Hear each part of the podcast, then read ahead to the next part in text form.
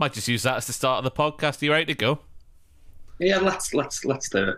Let's do it. Right. You've got to hold and give and do it at the right time, and the right time is now to listen to a podcast about football and to also say, Up the Lionesses. It's a sad time to be an Australian. The rain saved you from losing the Ashes in an embarrassing comeback defeat. The rain's the only thing that stopped the English, and now you've been thwacked by the Lionesses in the semi finals of the World Cup. Jack, how are you doing?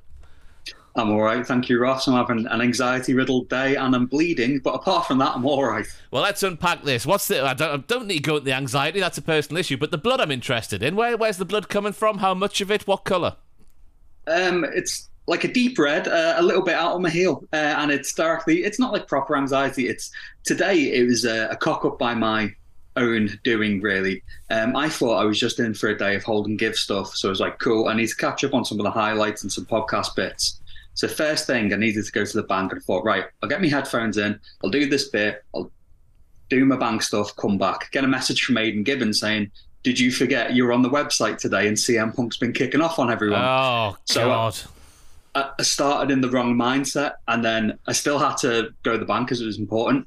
Put on some Air Max I've had for three years, but I've only worn once. Hadn't broken them in, and my heels have just bled buckets. But apart from that, we're all we're all right. It's all CM We're Punk's alright. fault. I hate CM Punk. He's a cancer to everything he's involved in, apart from AEW Collision, which is a fantastic on-screen product. You have a Beavertown pint glass. Yes, You straight edge son of a gun. What's that doing there? I mean I'm drinking water out of it. It's fine. I know. like, like, um, it was. I found this on the street on Christmas Day. really? Yeah, we went for because we lived in Tynemouth and we had no family up north for Christmas. We were like, oh, we're bored. Let's do the Tory thing of going for a walk. Uh, and we went for a walk at night. Walked past the pub and I spotted out the corner of my eye and went, always wanted one of those glasses. Emptied it and held it in my pocket for two hours. Got home, washed it four times, and now I drink water out of it. And Yeah. you haven't caught any diseases. But then again, it is Tynemouth, which is a more sophisticated area of the north northeast of England. What was in the pint glass when you found it? dregs, dregs and bits of sand. Or was it piss? No, It could have been. I've just realised my pajama bottoms are in the background of shots here. Let's put them down there. I know everyone wants to see my pajama bottoms. You want to see my pajama bottoms? oh yes, please. Ta-da! Ta-da! They look- Ta-da! They look very soft. ta-da. They are very soft. Mm. And they smell like poo. Anyway, did you know that Neymar won La Liga Player of the Month before Lionel Messi did, Joe Atkins? That's only because the gong, as I think the Spanish like to call it, as I'm learning today, the gong was introduced as a concept only in 2013. It was never a thing before that. Neymar won it for the first time in November 2015, with Messi win it for the first time of about a million times in January of 2016. Just in case you're wondering, fans of Revista de la Liga and stuff like that, and Paella and Bulls and the beaches. Uh, Diego Costa was the first ever winner of the Player of the Month award in September 2013, and Chelsea's recent sign- uh, signing, Nicolas Jackson, was the recipient of the last one of last season back in May. So, up the Player of the Month. I can't believe it wasn't a thing until 2013. Yeah, the, the fact it wasn't a thing until 2013, in fact, it took so long for Messi to get it as well. Yeah. I, I, I don't know if there was like a quiet conversation where they were just like, lads, we can't we can't give it to Messi or Ronaldo straight away because it'll be a farce. I know there's other good players who are deserving of it, but come on, let's Oh. let's be honest. Over three years, though, for Messi to wait one. You look at some of the names on the Wikipedia article, which of course means it's all factually correct, because anyone can edit that. I reckon, what's his face? Scott Minto, who used to host Revista de la Liga, he's the one who's on the Wikipedia page for La Liga. Uh, just some of the names on there who got it before Messi is staggering. Also, Steven Nzonzi won it in 2017 at some point. That was a big standout name for me. I wonder how many uh, Iago Aspas has because uh, obviously brilliant for Celta Vigo, terrible for Liverpool, and then brilliant for Celta Vigo again. So fantastic. Yeah, the heavy pressure of the Weds. The Weds, the Weds. I'm not Jonathan Wass, the Reds weighing down on his neck. Bloody Nora. Anyway, up the Hold and Give Fantasy Football League. It is live. It is in person. Well, no, it's, in, it's on an app. It's not in person. I don't know what I'm saying now. I'm just- just a crap host of a podcast. But Jack Atkins, I need to ask you, hopefully with your phone in front of you, because we didn't discuss this beforehand, where are you in the Hold and Give Fantasy Football League currently? I have no idea. I've not. I'll tell you where I am while you're having a look. I am currently 211th on 66 points. So if you've got somewhere around that, that is where you are with me. Let me see. Let so me see. I think you're. No, I've got I've got 56 points down below you, probably. You must be the only person below me in the in the Cultaholic Office League because I'm currently 11th. I've, I've told you like the, the the stock I put in fantasy football. It's a bit of fun, but currently in the Cultaholic so- uh, Fantasy Football League, I'm not going to name names, but someone who admittedly is not a fan of football is top because they listen and game it. Pro- it's fantasy football's played with your heart and a bit of nous. Come on, I know it's the real people who know football who don't do well at FPL because it's not even real football. You're not basing things off real football here for FPL. No, No, you're my, not. my brother used to do because my brother's ten years older than me. He used to do old school fantasy football over the house phone with his mates as a kid. Um, he was in uh, as a kid. Well, when he was a, a young man, I think he had a work league, so they were all given a team and they had to do it that way. And I wanted to be involved, and they gave me FC Porto, but I was seven years old and I had no idea what I was doing. So Hey, I might be around. that's how we used to do it back in the day, kids. Might be around the time Bobby Robson was manager when you were seven. Yeah, probably, but still, I wasn't watching. Uh, I wasn't watching the Portuguese league, was I? Why not? Eh? Why not? But if you want to join the league and obviously get a reduced points total because of you join the league a bit late, you still can do. The link is in the description to both the YouTube video and the Spotify description, the Acast description, all the descriptions you can probably see. We move on now. Ooh, I was going to say, what's your team called this year? I haven't actually checked. Hell in Lascelles. Mm. Jamal Lascelles, club captain. Not sure why, because he never ever plays. Wrestling tie-in, it ticks all the boxes.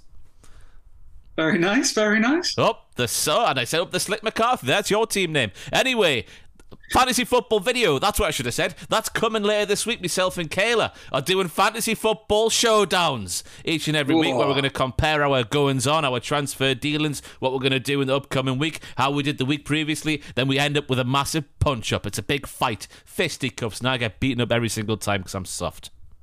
It's good to see your, your good lady lass on the channel. I like Kayla. She's a good egg. Well, I should say it's only because nobody else is available. You went quiet on the home shirt tier list. I thought he he mustn't want to do it anymore. And times of the time is of the essence. Owen didn't want. Owen, Owen wasn't free for an entire week. Joel's retired from on screen on screen stuff. So I was like, Kayla, come on down. You're the only one left. I know I was keen to do it. It was just uh, the stars didn't align, Ross. It didn't align, and now the stars have flown away forever. but anyway, Clive F word. It is time for on this day. I IP freely. What happened on this day in football history? So we are talking on August the 16th, 2023. But on this day in football history, Ross, in 1890, the first four games of the Scottish League were played. Uh, I've got one result for you. Don't ask for any others. But Cambuslang 8, Vale of Leven 2. So that happened. Sorry, my, my phone just started playing Spotify for no reason whatsoever there. Just in case you're wondering. Flown Away Forever in bracket sketch by JHECA. I don't know I don't know what that is.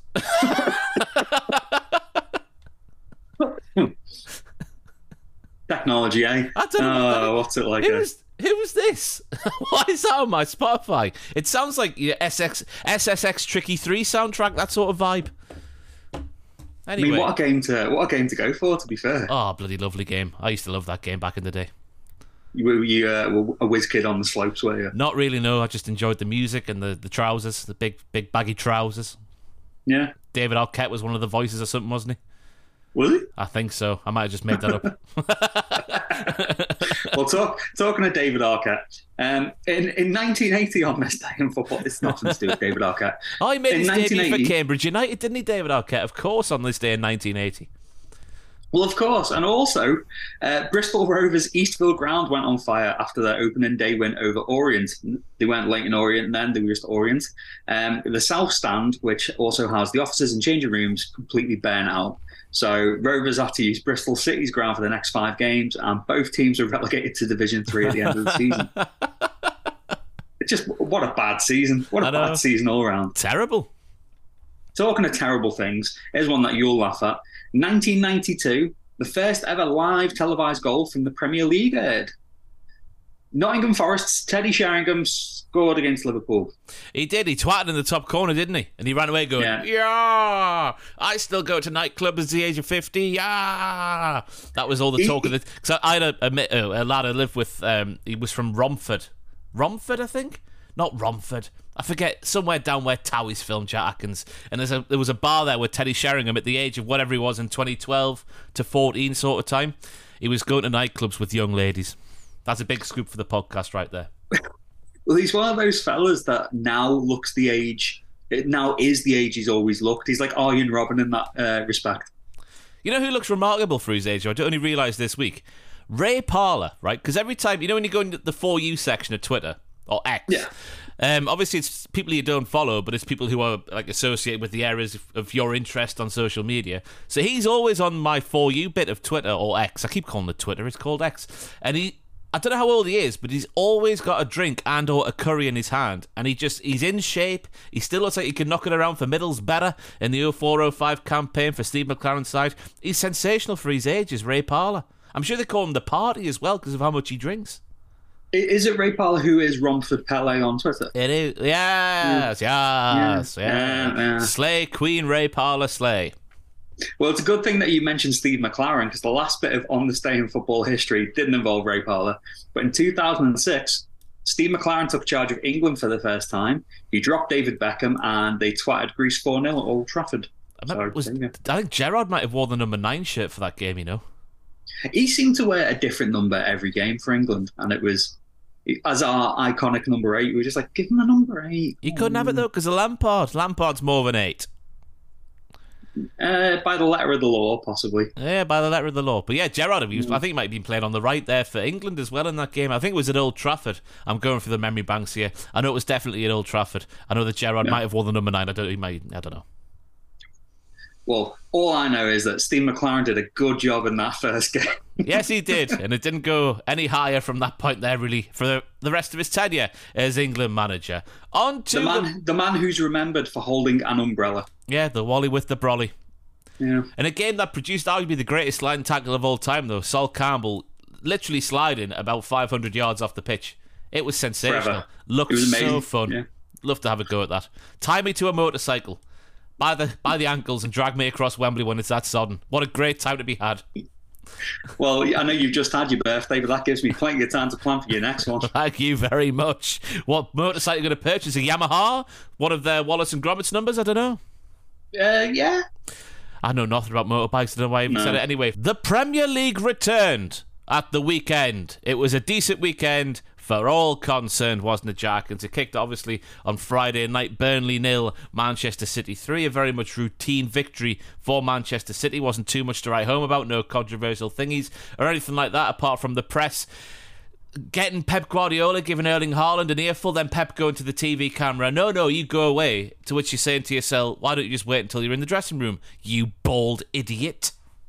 Yeah, and people obviously because people need stuff to talk about with the amount of coverage, etc. I think they made more out of this than there needed to be. I just think it was two perfectionists having a little tiff, and that was it. Yeah, it was something about Um, Erling Haaland wanting balls in behind and then him not getting the balls or something. All the balls. All, all, all the balls. This is, this is the Steve McClaren episode, isn't it? um, but yeah, routine, like you said, routine victory. I watched that at my mate's house, and it was on the background because we knew it was a formality. I don't think Burnley looked out of it. I don't think they looked overawed or anything. I think they'll be fine. Yep, they've got about 11 million wingers, though, including Nathan Redmond. So, and I think they signed one more winger just after the game as well. So, uh, Vincent Kompany loves a winger for some reason. Just loves it. Why though? It's Vincent Kompany. He shouldn't like wingers. He should like large, towering centre halves. Your Tarkowskis of the world. Get him back at Burnley. Imagine that Everton being like, "Oh, please don't take our players. We've only got four. Then we move on to Saturday's results. Newcastle United 5, Aston Villa 1. If you ask old Whiskey knows how the game went, apparently Newcastle were very lucky to win a game 5 goals to 1. Aston Villa dominated the ball, apparently. And they did have a fair amount of possession when it was 1 1.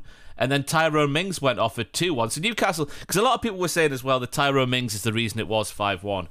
Aston Villa had conceded two goals in the first 23 or 24 minutes, which is when Tyler Mings went off. So it wasn't the most, you know, sound defensive display to begin with. Obviously, it fell apart from there. I can't believe as a Newcastle fan how far it how well it went, I should say. Yeah, this was one of uh, uh, three games that I watched live on Saturday. I just had my arse on the couch and just went, right, I'm in. Um, Tonali's a bit good, isn't he? Surprisingly so, because he had that wonderful display against Rangers, but again, it's, it, I, I hesitate to say it, but it is only Rangers. You know, Todd Cantwell's yeah. going up there and tearing stuff up, isn't he? Which tells you all you need to know after failing at Norwich um, or Bournemouth, wherever the hell he was. He was at Bournemouth, wasn't he? Um, mm. Uh, ever since then, in the preseason friendly, just looks like he wasn't up to pace, and maybe he wasn't. He was going to struggle a bit with the like physicality, I guess, of the Premier League. But then he shut all that sort of detractor ship up, if you want to call it that. Um, mm. detractor ship. Ooh, fancy words from Ross that make no sense whatsoever. Um, but yeah, he was everywhere. He was putting his foot in. He was zinging the ball across the pitch. He was covering every blade of grass. He was a bit of everything you want to see from a centre midfielder. Yeah, you're gonna have to excuse me as well because I took all my notes on my phone, so I'm just going off this. Don't I do think that while you would have won, I do think Mings was the difference maker because even just in terms of the atmosphere and Villa's head dropped as soon as he went off. Um, Aiden Gibbons messaged me to say because he was at the game all blurry celebrating. He told me that he did take a photo of himself laughing at Tyrone Mings when he went down, oh. not realizing how serious the injury was at the time. And then when he got stretched off, he went, "Ah, I feel bad now." Yeah, because the way it did happen, you just think, "Oh, he's just a bit of play acting here, looking for a free kick." And then obviously, you watch the replay back, you do see his knee sort of pop and obviously, it looks yeah. like he's going to be on a, a, a, long. I mean, to be fair, Aiden was one of the few who was laughing at him because I thought he got a, a nice standing ovation when he was getting carried off by the Newcastle fans. Yeah, but this is Aiden Gibbons. The man's got a, a very warped sense of humour, and we'll leave it at that. He but, has, um, yeah. I, I, thought Anthony Gordon was really good as well. He looked very hungry. He looked up for it, and I was like, "Wow, okay." Um, I think that's another yeah. another another dagger to the heart of Everton because it looked like he wasn't fit when he arrived at Newcastle. Then all of a sudden, he's obviously a full pre-season under and then he called him a dictator there, but that's the wrong word completely. A taskmaster like Eddie Howe, who doesn't yeah. accept anything less than 150% uh, worth of effort. And he looks fit as a fiddle, as you say. He's got a fire in his belly. And he's, he's a little bit of quality now as well in terms of final passes, which is nice to see.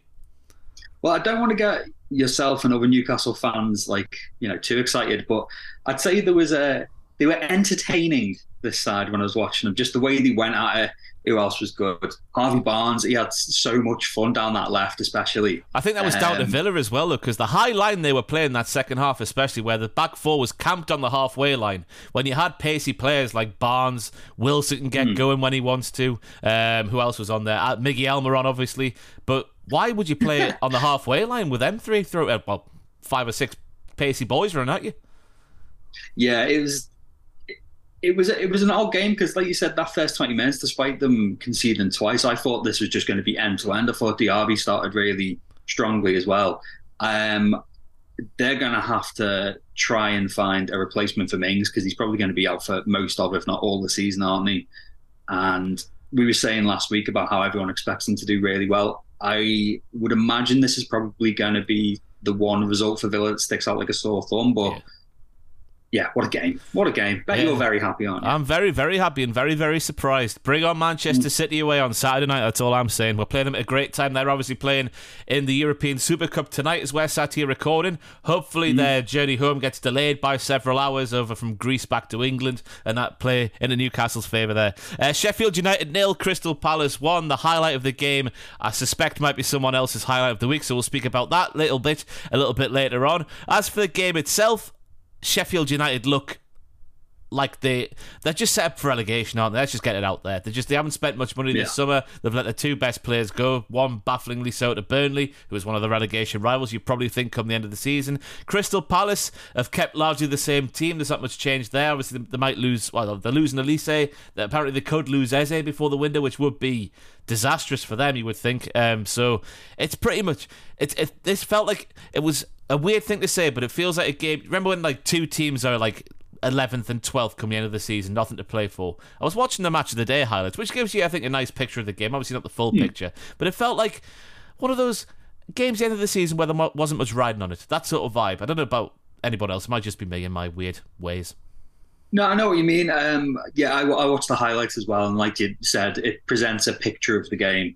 Um, but as you were saying, especially with Eze, he was dancing around with ease. I think the score line actually flattered Sheffield United because one 0 makes it sound like more of a contest than it was. Um, Sheffield, uh, Sheffield United, sorry, their back line was all over the place from what I could see as well. Yeah, it was. But like you said, there was just no no urgency. It wasn't even like they were overwhelmed by the occasion of being back in the top. They would just kind of look like, ah, we're here now. It was kind of defeatist because, like you said, they've got rid of some of the best players. It, it almost felt like the team were just like, well, we're buggered, aren't we? So, you know, come on, let's have a go. Yeah, we'll take the parachute payments and move on with our lives. But as I say there, the highlight of the game will be discussed at length upcoming in the podcast. Everton nil, Fulham one. I was Everton missed as many chances as they might have in the next four games. How they didn't get on the score sheet, I guess it's going to be their big issue. They've obviously got that young lad in from uh, Sporting Lisbon, which you'd hope would sort things out for them from an attacking sense. Fulham got away with one here, I thought. Yeah, and um, they've brought in that uh, is it Harrison from Leeds as well, haven't they? Yeah. Yeah, I, this is one of the games I had on, but my cousin phoned me, who I haven't seen for a year, and we spent an hour on the phone talking about Ian Walker. So, uh, why? Amongst other things, I don't know. Just when I was little, I was obsessed with um, goalkeepers that I thought were cool, like Ian Walker and Mark Bosnich. I tell you um, what, when I was growing up and getting involved, remember the Premiership on ITV when he was playing for Leicester, mm. Ian Walker, and he was yeah. horrible. But apparently that's because he was a bit of a party boy off the pitch and was always pissed. Um, I always thought, why is he in the England squad in like 2003 4 sort of time? I couldn't believe my eyes because I always thought he was one of the worst keepers in the Premier League without knowing. He obviously had quite a distinguished career at Spurs in the 90s. yeah. So we, we, were talking about that, but like I said, one eye on Everton. Um, yeah, can't finish the dinner. Uh, same as what I thought last season. I'm, I'm a big fan of Alex Iwobi. And whenever he was on the ball, it looked like, right, he was driving on, and uh, was it Doucouré who was unlucky at one point, yeah. and there was the um, penalty appeal as well. Um, but like you said, Fulham did get away with one because if Everton had someone in front of goal who could have tucked it away, it would have been a a different story altogether. Yeah, I think it might have been a 5 1 if they had a proper finisher on the pitch, to be fair. They had mm. that many good chances. Uh, Brighton Hove Albion 4, Luton 1. It's a massive shame for Mr. Mpanzu, who's like the first ever footballer, as we all know, to go through the leagues with the same team on his Premier League debut. He's fanning around in the box with that ball, tries to play a stupid pass, and presents a goal straight to Brighton. Yeah, that was absolutely awful. Um, Luton didn't shrink, though, despite it being 4 1 and a bit of a batter and they, they were still up for it. Again, it's what I've said already so many times. They, they, they rose to the occasion. They're like, come on, let's let, let's give it a go.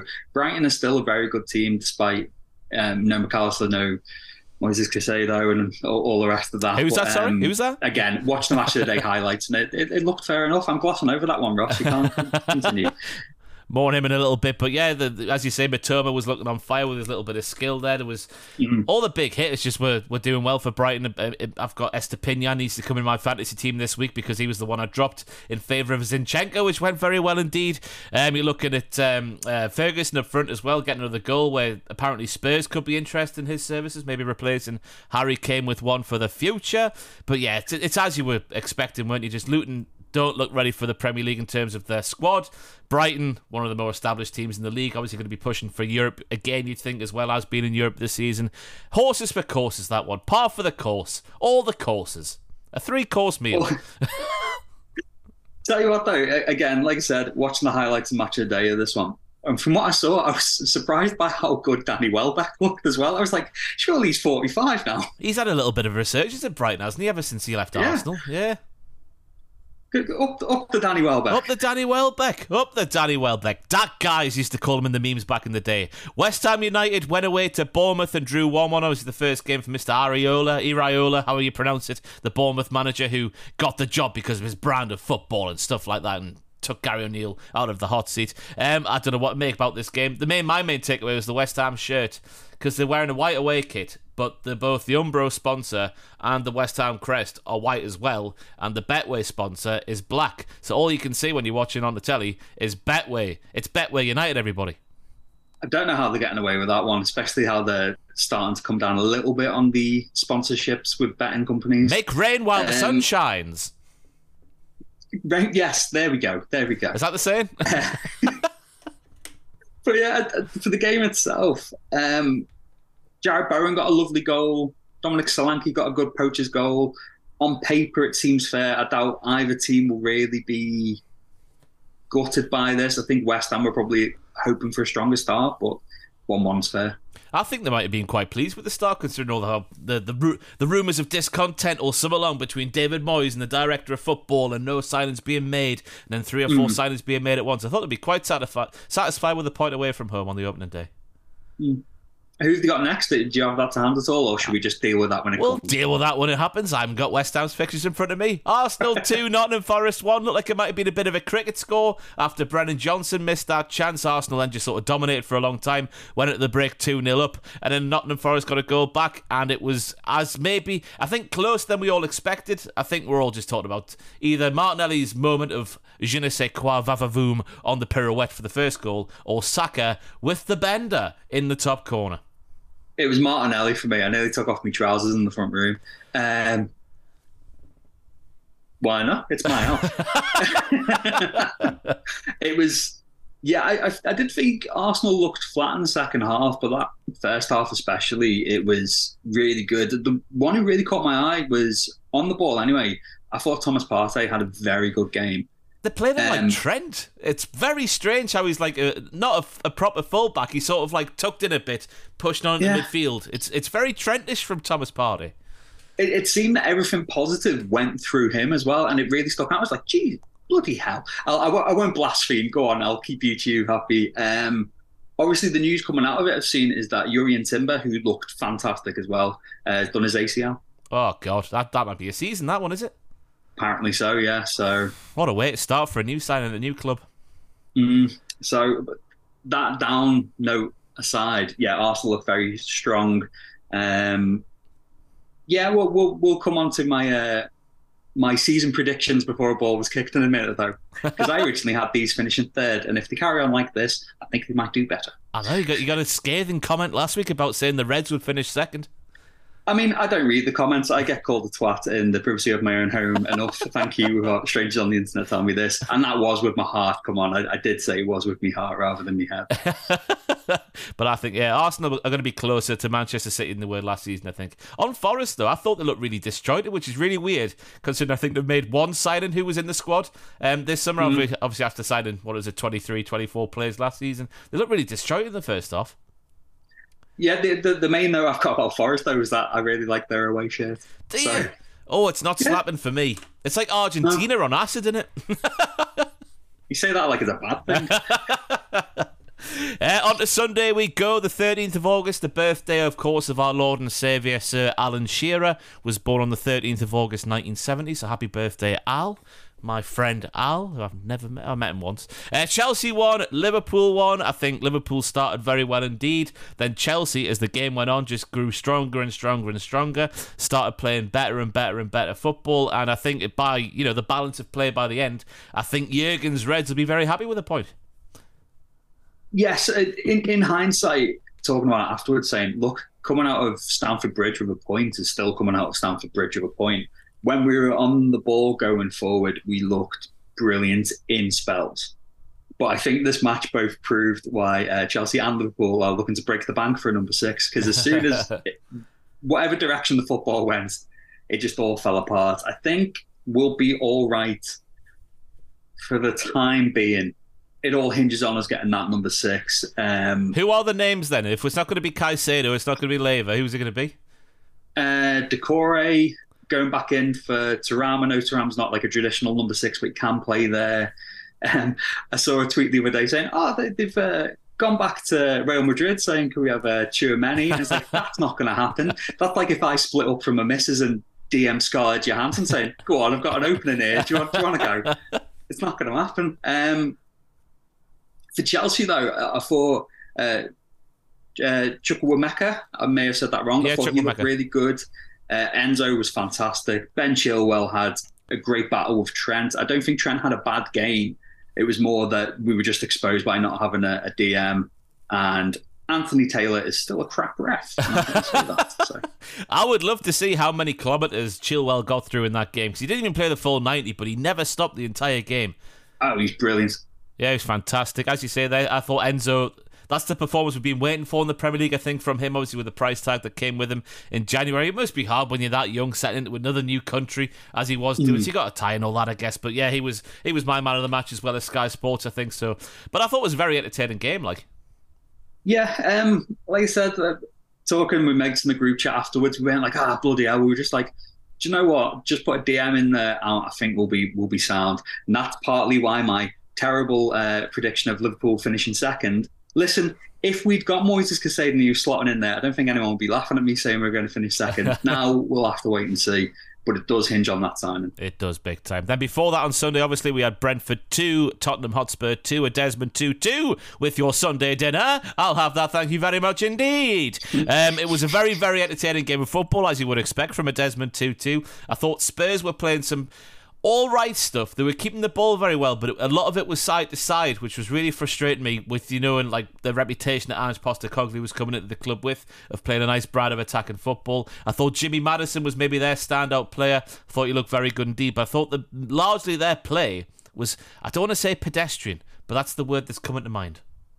Well, this is one that I caught on Match of the Day too. I didn't watch it live, and again, the impression I got from the match, it looked very end to end. Maddison's delivery for Romero's goal was gorgeous, but yeah, it, it didn't look. I don't know if I'm saying it didn't look dynamic, but it didn't look like anything that would get me like, "Oh, this is this Tottenham team. They are actually going to kick on despite Kane leaving." Yeah, not like you were in 2015 when Jurgen arrived and you're like, "Yeah, heavy metal, ah, rock on, baby."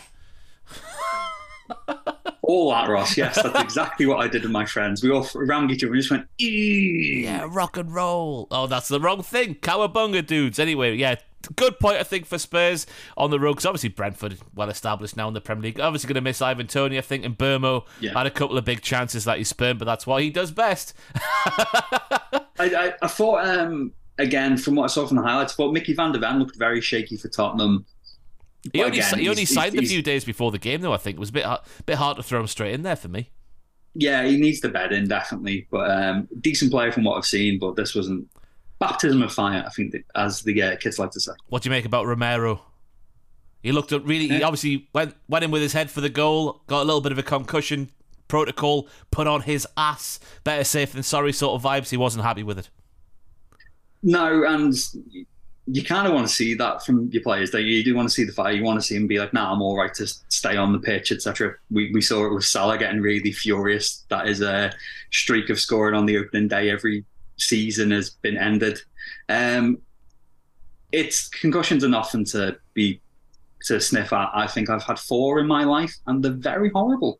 Um, there's, it's why I'm saying that my memory's terrible because of taking so many smashes to the head. But uh, yeah, they're bad. I I don't mind that protocol. I'd rather see players getting protected, especially if the games are going to go longer and longer and longer. Yeah, get them off the pitch. I think this might have been the most egregious example of stoppage time used at the weekend. The first half, obviously because of Romero in part, but obviously the goals as well, accounting for every little second that was stopped entire through the entire first half. Eleven minutes of stoppage time in that first half at the the Gtech Community Stadium. What do you make of was it in this game? Uh, yeah, when Vicario got a straight yellow for delaying the spot kick. I think they're taking it a bit too far with certain examples of thro- uh, throwing a yellow card out because there was two examples this weekend. One was Bruno, I think, in the Newcastle game where he went like that after someone did a bit of a naughty tackle. Then he ended up with a yellow card for doing that. I think it's what Mac Allister got the same. It feels like we're changing the rules for changing the rules' sakes. And especially yeah. with this this two people in the dugout thing. I was watching that Arsenal game, obviously the first game of the season, or well, the first game of the Saturday, sorry, looking for this um, new rule to come out and see what's going to happen. The Arsenal technical area was always had two people at the front of it. Newcastle's always had two at the front of it. Unai Emery was like, good evening, and then was like, just going like, look, there's two of them there, fourth official, do something about it. It just feels like we're changing the rules for changing the rules' sakes at the minute. Yeah, I, I don't agree with that one. And we said before, referees do deserve protection but they also need to be held accountable. Like with the you're saying with Bruno, I don't like seeing that stuff and. It's not a yellow well, card though, is it? It's not that severe, is it? Going like that. I know you shouldn't do it because it's a bit un- ungentlemanly conduct and stuff like that. But it's not a yellow card offence, surely. Yeah, especially with um, some players who English is their second language, it could be a break, like the easiest way to get their point across. It's the fact that we can't have conversations anymore. The referee's just like, nope. And it's like, mm, I don't like that it's given them too much power without making them explain their actions, which we'll come on to later. Don't worry about yes, that. Yes, we will. We might as well talk about it now because on Monday night, obviously Monday night football, Manchester United got very lucky indeed in their 1 0 victory over Wolverhampton Wanderers, who I think upset a lot of detractors by playing a very, very good game under Gary O'Neill. Yeah, again, a little peek behind the curtain how the sausage is made when we were um, sorting out when we were recording today. I, I messaged Ross just saying, "Look, I need to catch up with the Man U game," and I think I'm going to censor myself here, but you basically said Man United were poo. Wolves were robbed, basically, of a point at least. They should- Um, yeah, they should have got a couple of goals. Yeah, and then obviously the big talking point is at the end of the game. Onana goes up for a ball into the box. He clatters into Sasa. I'm going to butcher this. Kalajdzic.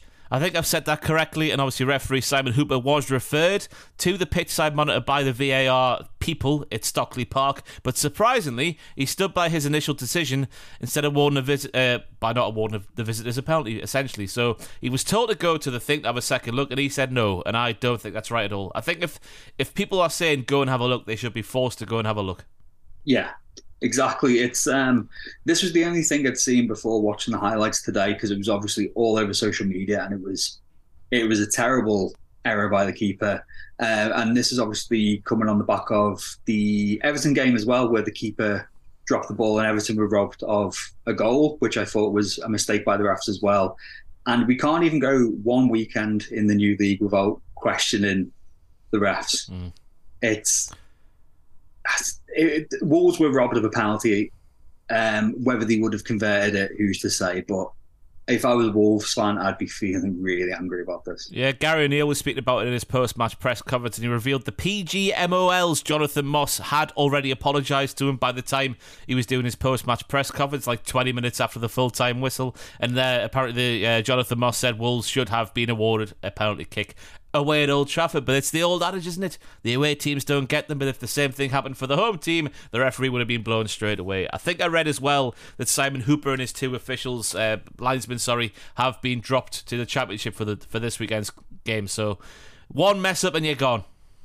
Yeah, but Wolves won't care about that because they'll be back soon. It's like I've said a thousand times, and I'll keep saying it I'm blue in the face. At the end of a game, you should have someone involved with the referee's team, maybe not the referee or the linesman, but someone from the team to explain their decisions rather than either having Howard Webb occasionally saying, We gave this one offside because he was five foot offside, or having, you know, Mark Clattenburg all retired being like, Oh, well, for me, that's about.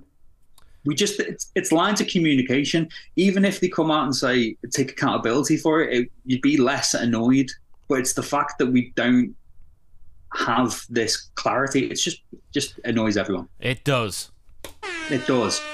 I'm giving you one of them because that was a fantastic run. Anyway, on to the transfer news of the last week. Obviously, this last seven days has seen Bayern Munich complete the long-awaited signing of Harry Kane from Tottenham Hotspur, a 30-year-old decided four-year contract with the Bundesliga Giants, bringing this curtain down on his glittering Spurs career that saw him usurp Jimmy Greaves as the club's all-time record goal scorer.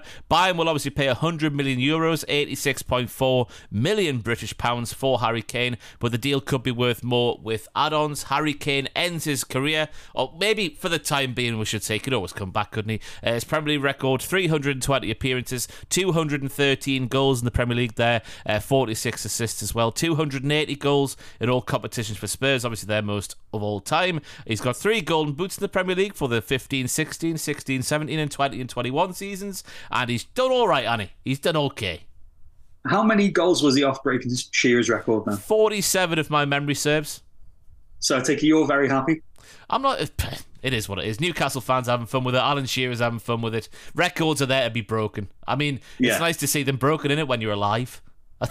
Yeah. That's a very morbid thing to say. Imagine being dead and then, oh, Harry Kane breaks the record. It means nothing to you, does it? Well, yeah, that's true. I, I mean, if there is an afterlife and I'm floating there as a gold, as a ghost, I'd be like, "Oh, I wish I, I wish I was still alive to see these records broken."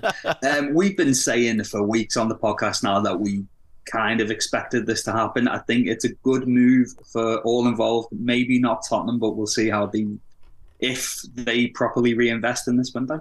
Yeah, I just, I just don't know. I just, I can see the, obviously the appeal of wanting to win trophies and maybe having a better shot at the Champions League. But surely, if you're an Englishman playing in the Premier League for your home, like your, you know, your team essentially, breaking that all-time Premier League record is going to mean more than a Bundesliga if you don't go on and win the Champions League.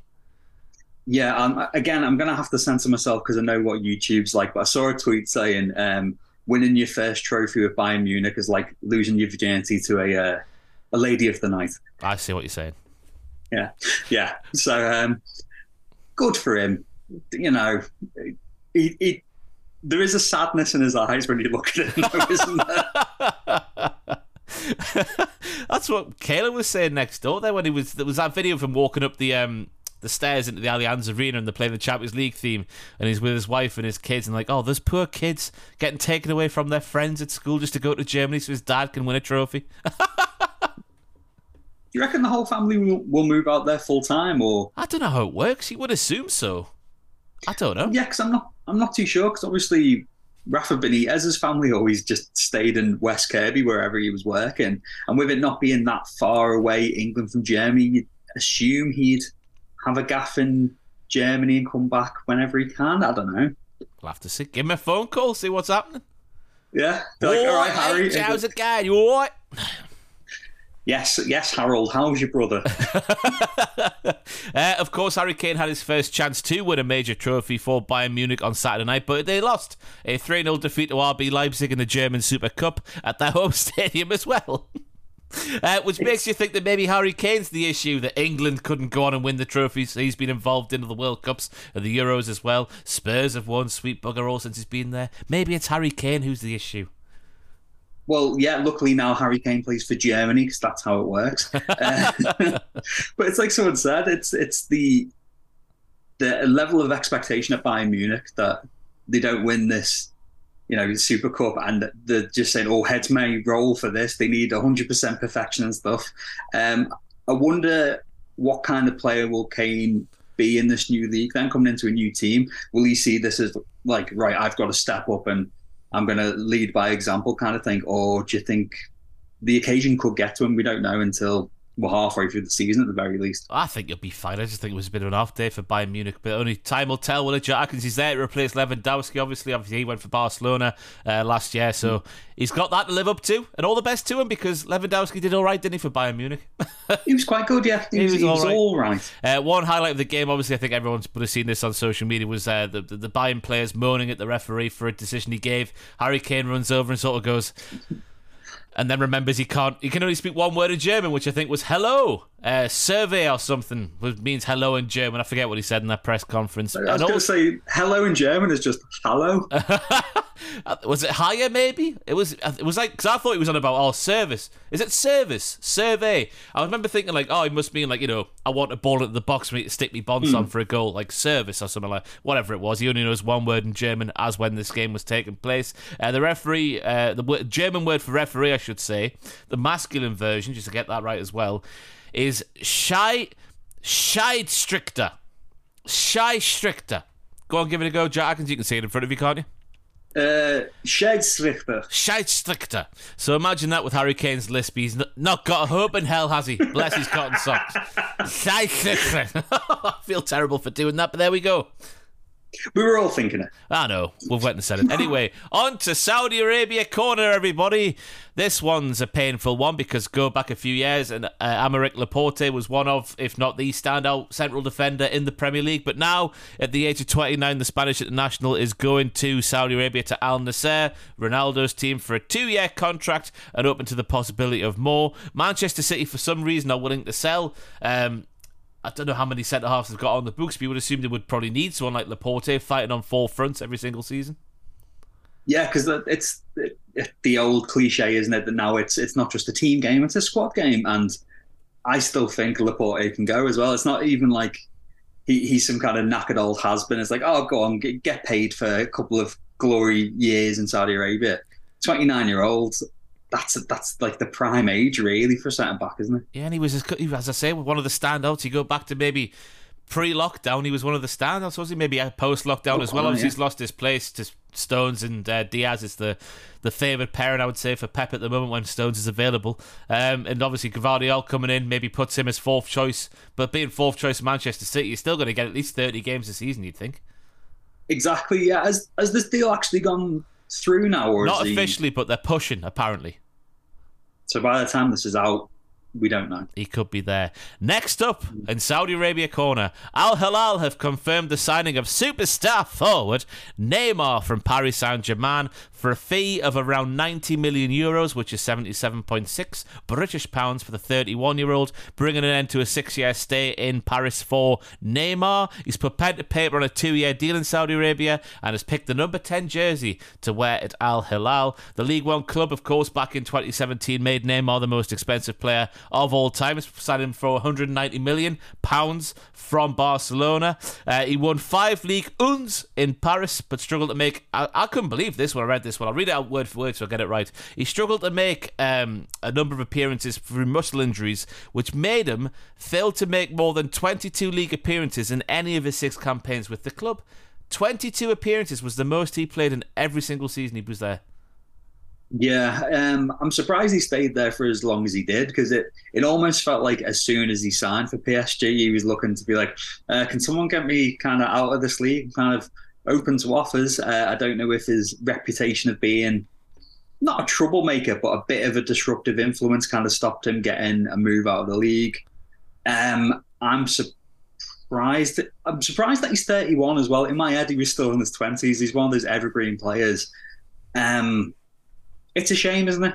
Because I, I, felt like he, he still had more to offer despite his muscle injuries. He's still yeah. a great player, Neymar. He is, yeah. You just say that every time a World Cup comes around. I remember thinking just the, the shock and horror of that move to Paris Saint Germain initially, because he's leaving Barcelona. He was leaving that front three of him, Messi, and Suarez to go to Paris yeah. Saint Germain, which I think tells you more about him than anything else. Why would you leave that to go to Paris Saint Germain? But that was again mm. back in 2017. So I guess we're all over it now, aren't we? Maybe I'm just not. I miss those days. as for, as for why he went to Saudi Arabia, did you see the clip of Fabinho that was doing the rounds? The Rolex. Yeah, a fan gave him a Rolex for playing well. Was it? It was a journalist, wasn't it? Which makes it even worse, well, in my opinion. An, an impartial journalist. even that, you know, we're we're technically journalists, and I haven't even got enough for a Rolex for myself. Never mind someone who had a good game of footy. If you do want to send us a Rolex, the uh, the Cultaholic office address is on cultaholic.com. So please send us a Rolex and nothing less. Um. Neymar, yeah, two, please. Uh, Neymar will be able to afford a few Rolexes in his time for Saudi Arabia, where, by the way, he's going to be playing alongside the likes of Kalidou Koulibaly, former Chelsea fame in Napoli, uh, Ruben Neves, uh, Milinkovic Savic, and Malcom as well. Didn't realize Malcom was there. But no. there is a list of benefits for this deal which is being really revealed, which if you if you're feeling a bit queasy, turn the podcast off now because this will make you vomit. So, as well as receiving a salary of 100 million euros per year. Neymar will receive, inclusive of the deal, a house with 25 bedrooms, a 40 times 10 meter swimming pool and three saunas, five full time staff all paid for at his house, a Bentley Continental GT, an Aston Martin DBX, a Lamborghini Huracan, a 24 hour driver service, once again, all paid for all bills for hotels, restaurants, and various services during his off days will be sent to the club headquarters to be paid for. Once again, not by him, on his 100 million years salary plus boot deals and other sponsorship thingies. A private plane at his disposal for his travels. If he fancies a jaunt back to Brazil at 11 pm at night, he can hire or just ask his driver service to take him down to the airport, and his uh, private plane will fly him there whenever he wants to. He will receive 500,000 euros for each social media post that promotes Saudi Arabia, and that's uh, I think that's enough. Wow, the two things that don't make sense to me there, and don't make sense to me when hearing about the lifestyles of the rich and the famous. Who needs a 25 bedroom house? I know footballers. I'm not saying Neymar does, but I know some footballers like a, a good old fashioned orgy. But even then, you don't need 25 bedrooms. well, Neymar does and with sisters all, involved. Yeah, I mean, and they've given them they've given them these supercars and be like, ah, oh, you got these cool cars, but you've also got a driver, so just look at the cars if you want. You don't even have to drive. Nah. What's the point of having a car that quick anyway when the law is a thing? We can all go 30 miles an hour, no quicker. You know, you know what I mean? 70 on the motorways. We can't go any quicker. What's the point of having a supercar? perhaps he's going to get it taken to Germany and he's just going to go down those German roads at 400 miles an hour. I'm sure he'll pack his car and himself into his private jet to fly there whenever he wants to. anyway, it's disgusting, and all the best to him for uh, being able to get that sort of deal signed off. I just, I, I, actually feel a bit sick now. Anyway, Chelsea have announced the British record transfer of Moises Caicedo from Brighton Hove Albion at moving for around 150 million pounds, which surpasses the 106.8 million pounds which was spent on Enzo Fernandez in January of this year. 21-year-old Caicedo has signed an eight-year contract at Stamford Bridge until 2031. Caicedo only joined Brighton in 2021 for as little as four million pounds and spent part of his first year with the club, which by the way was in 2021, just two years ago, part of his first year on loan at Beerschot in Belgium, which is a very powerful name for a football team. Who'd you play for? Beerschot. um, yeah, this has been a protracted deal, hasn't it, Ross? As a Liverpool fan, how are you feeling? On Friday, my head went. I'm not afraid to say it. My head completely went. Um, I don't know what we're playing at because we've. There's some people saying that we may have been played by the agent because they were waiting for because obviously Chelsea were rumbling on and rumbling on and rumbling on. So some people may have thought that oh, let's give a little message to Liverpool saying, hey, put on a put on a bid for Mo, uh, like Caicedo, we'll come to you. And obviously after he signed for Chelsea, there was that nice video of him and I think his mum. And it flashed back to him back in the day wearing a Chelsea shirt. You have seen who so his heroes are, though. What was that? Sorry, he's got two. He's got two proper Chelsea heroes from his youth, and they are Robert Huth and Yuri Jarosik. Robert Huth. I've just made that up. I saw an article that was like Moises Caicedo reveals his two heroes from Chelsea from his youth. I'm just like, oh, let's just let's just say it's Yuri Jarosik, the lanky ball prick, and also Robert Huth, who was also, you know, there. Yeah. but um, is he worth 115? No, but like we said many times, the market dictates that the, how how much they go for. Um, we've seen it with Declan Rice, and like you said before, Enzo as well has kind of distorted the midfielder market in this country. So he's worth as much as anyone's willing to pay for him. He's a really good player. I think he would have, as we saw at the weekend, he would have definitely made a difference to both teams. Liverpool have been played. We've also now played our hand. Um, some people are reckoning that we only put in that bid just to kind of mess with Chelsea because our owners are fuming with them. Apparently, we've gone to the FA to grass them up for saying we spent a billion pounds, sorted. Um, yeah, but they're doing it within the rules, though. Exactly. Until, until, me and Owen did a video last night, which is on the channel now if you want a full deep dive. But I was reading many articles to try and make sense of how they're doing it. And basically, a change. It's like it's like before Christ and after Christ. It's like before the rule change and after the rule change. They've got half the pot of money they spent, or not half, over half the pot was spent before the rules were changed, and then this summer's transfer dealings in the pot when the legislation's changed. So all these deals are either split over eight years or over five years. It's wonderful how they're doing it, but they are going to get a massive fine if they don't get back into Europe this season and also sort out multiple revenue streams for the club. It's wonderful well, how I've, they're doing it. As you've seen, I've taken my hat off to Todd Boehly because he played some absolutely insane chess here um, I am worried for this though because it sets a bad precedent. Because either Chelsea get, like you said, absolutely buggered, and you know who who knows how bad this could be if it doesn't play off, and or it does pay off, and that opens the floodgates for even more stupid amounts of money to change hands in this league. And you know, we saw Nottingham Forest spending absolutely mentally last season who's to say that there isn't a team that will follow Chelsea's advice and might end up in absolute trouble, liquidize, liquidation, all that kind of stuff.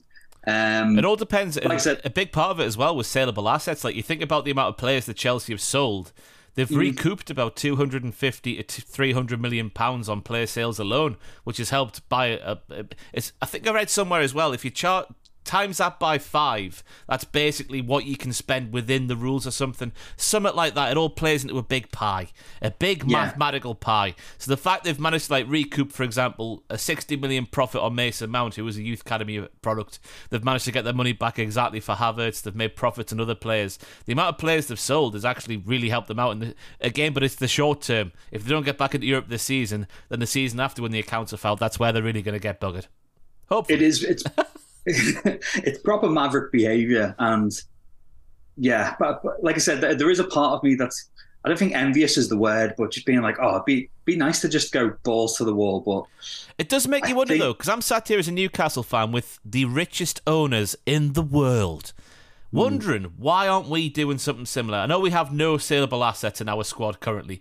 We're having to give players away for basically what their contracts are worth. Like Leeds took Karl Darlow, who I think maybe we could have pushed for five million for Karl Darlow, but we gave him away for four hundred grand because that's what is what was remaining on his contract. We have yeah. we have no saleable assets, which makes me think that might be the reason we're not doing it. But then again, if we're going to get all these revenue streams from these Saudi Arabian companies that are made up out of nowhere, like Sela, our front of shirt sponsors that was created a matter of months before they were on the front of our shirts, why aren't we doing it? There's something not adding up with it for me as a Newcastle fan.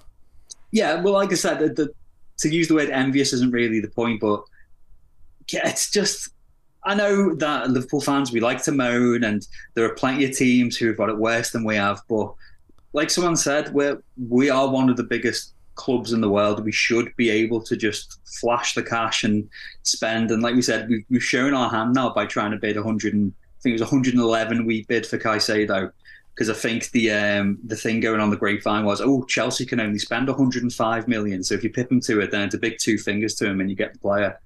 Um, I think, yeah, it, that's.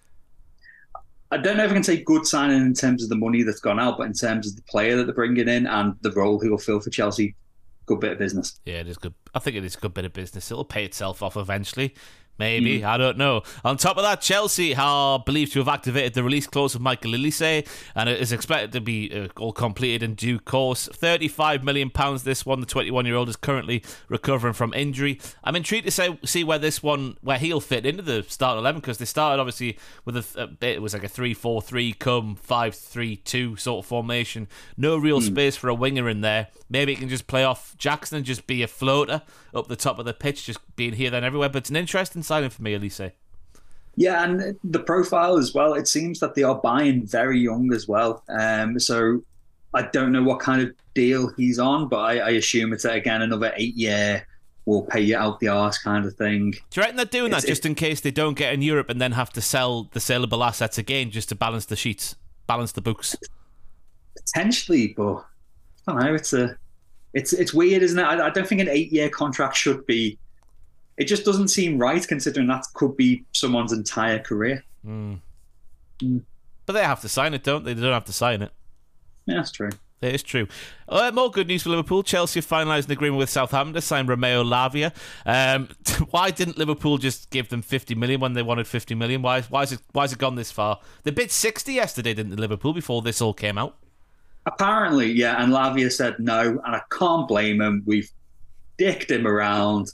Um, I can't blame him at all. Um, I, we were the the kind of rationale behind this. Again, this is plucked out of the air. This isn't an official line from Liverpool or anything. People were thinking that we were kind of going a bit slow because either this Caicedo deal was up in the air with Chelsea and we'd heard stuff through the grapevine. Thought if we keep this slow, if there's an opening there, we go in for the big hitter, but um, we've shot ourselves right in the cock. Um, it's the only thing I don't understand is if you were Lavia and seeing that they've just signed Caicedo, why why would you sign? Because they, um, they, play three in the middle, don't they? They'll have Enzo and then Caicedo, and then Lavia will be there for the third. Yeah, I suppose, but I guess he's only 19 as well, so I, I guess not playing every week isn't that crucial when you're 19. That's that from my perspective. I wouldn't mind being a bench warmer at 19, learning yeah. from these established pros on the pitch, like 21 year old Moises Caicedo.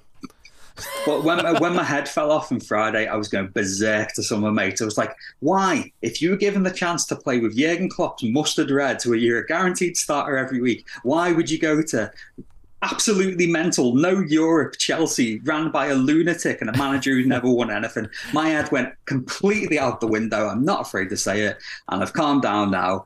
And I can't blame either of them for signing their deals. I hope they make a lot of money, but I also hope that they uh, uh, are crap and we can buy them both for 20p next season.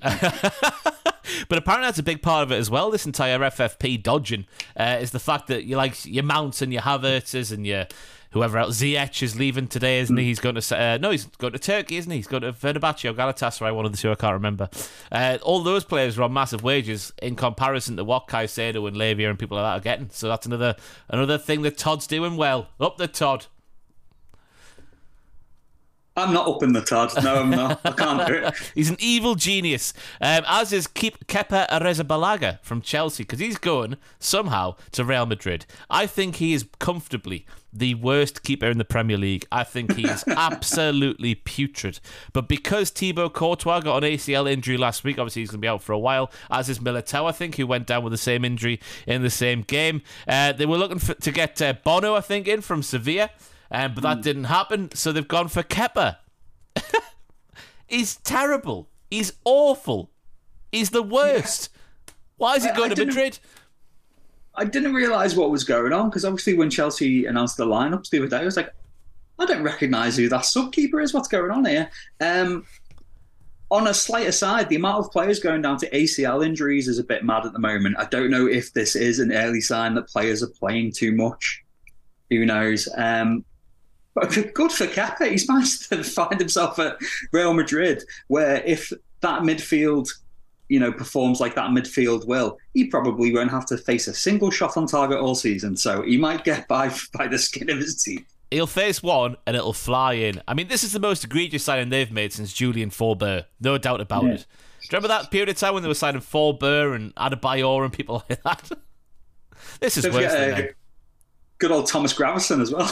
the mad bastard. He's one of my favourite players in just reading stories about him. Anyway, David Raya has gone from Brentford to Arsenal on an initial season long loan with the option uh, for a 30 million transfer next summer. You'd assume he's going to start on the bench waiting for Ramsdale to drop a bollock, which we know he can't do, and that's when he'll get his chance. Do you think that by the end of the season, Ray will be number one and Ramsdale number two? Potentially, yeah, because we were talking about this on last week's episode, weren't we? Because it hadn't gone through then, but it looked like it was happening. Um, it's it's a wait and see approach because, like you said, Ramsdale is rash, but I would feel bad for him if he did lose his place because I do think he is a good keeper. Um, all the chatter I've seen is most people expect Raya to get the number one shirt. Yeah, I wouldn't mind it if Ramsdale lost it, him coming to Newcastle. Because oh, God bless Nick Pope, he's fantastic, but he can't kick a football to save his life. would, would, you take Ramsdale over Pope? Oh yeah, I think he's just as good as Shopstopper, and he's also got the you know he's a bit better with his feet than Nick Pope is. He's not the best, but I think you know you go back to remember the the outlook of Ramsdale after that Liverpool draw at Anfield in the mm. spring everyone was saying, wow, he's finally arrived as one of the world's great goalkeepers. Obviously, he made a couple of clangers. I think at Brighton to home is one of the most obvious ones. Uh, West Ham away, I think you could have done better with one of their goals as well. But it's it's a rapid sort of like decline in terms of people's outlook on on Aaron Ramsdale for me. Yeah. Yeah. The spring to the end of the season feels like just everyone's gone, wow, we don't fancy him anymore. Because remember, everyone's going, "Oh, he should be taking Jordan Pickford's spot in the England team." I think I still, I still think that should be the case anyway. Um, but yeah, it just feels like a couple of clangers, not really, not massive in terms of what they were going for in the league and whatnot. Yeah, maybe they were massive ones, but they weren't like Massimo Taibi levels of clanger. They were still pretty big, but not that big. And it just feels like everyone just doesn't fancy him anymore. It's very strange. Well, like like it seems that that shirt is his until he absolutely drops a bollock. Um, I wonder if he is noticing this as well. Um, perhaps Arteta is playing again a, a, game of 4D chess and thinking if I bring in Raya, it's a win-win situation because either he his ideas up and fights for like, for those gloves and keeps the shirt, or I just throw Raya in and he's got. You've nailed it on the head. Uh, uh, uh, all I hope is that Win the dog is happy. I'm a big fan of Win the dog. You seen the dog called Win? You've told me about Win the dog, yeah. He lives at the Arsenal training ground, Chocolate Labrador. Might be a, she, a she now, I've said it. I do beg my pardon. Win the dog, fantastic. Has a throne. Probably eats better than we do as well. Yep, will do. Uh, Harry Maguire's mm. proposed transfer to West Ham has collapsed. Uh, Man United initially rejected the 30 million bid from West Ham over concerns about their sort of um, their ability to satisfy the centre back's wage demands, only to agree a deal, and then that's now just not happened. Where does this leave Harry Maguire? Because over the past season, he's lost his place in the Man United team. He's been stripped of the captaincy. He's nearly agreed to move to another team, and now he's going back to the team that just basically doesn't doesn't clearly doesn't want him. Well, Ten, yeah, Ten Hag clearly just thinks he's crap, doesn't he? Um, going off the notes here.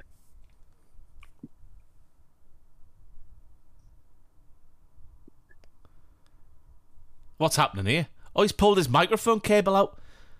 My cable fell out. What a dickhead! why? You, why you, you got? A, you got a desk there today? I have got a desk here today, but last week my back was in absolute tatters, so I'm still figuring everything out. We were having a little conversation before we start recording. I'm going to try and get a better mic. Um, so for today, it's you should see the state of it. It looks absolutely terrible. Although the you know the surroundings look fancy, underneath here it's the trampiest setup you've ever seen. um, I don't know. I don't know where Maguire's gone because according to the notes saying it, it's it's a kind of a it's a wage demand issue, and it's like he's not kind of taken the hint. Is what the best I can say? Well, he's so far up his own arse. I don't think his ears work anymore. They're just covered in flesh from his Yeah, rectal cavity. I don't know what to. Yeah, because what was it that he's um, basically saying? Oh well, because I'm going to be you know uh, losing out on wages, man. You do you want to give me like a, a, a golden handshake? And, and they're just like, no, you're losing wages because we think you're crap. We're not going to give you the money. No, just accept it. He's probably already on a stupid amount of money, and going down on lesser wages at West Ham is still more than you and I will probably earn in a decade a week. Yeah, so Sodom. Yeah, Sodom. He's up. His, I just don't like him. I don't like anything about Harry Maguire anymore, even though he's been one of England's stand-up players over the past five years. But that's besides the point.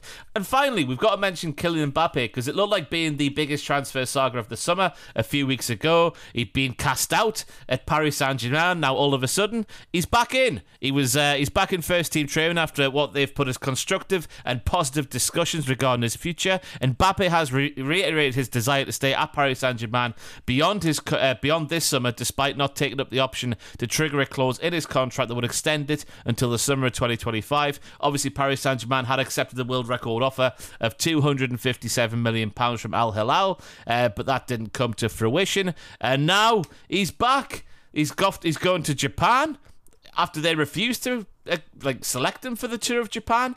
It's all come to a horrible, just damp squib of an ending. That didn't sound like English, did it? A damp squib of an ending. I wonder if Neymar going has changed his mind.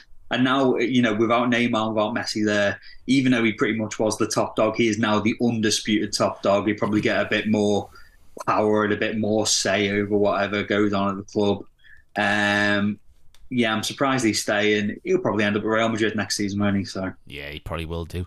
And that is it for all the big transfer dealings of the last seven days. It's been another busy week in the world of football. We now move on, though, to our highlight of the week. And Jack Atkins, for my highlight of the week, I want you to explain to the good people at home the very concept of Wetherspoons over here in the UK.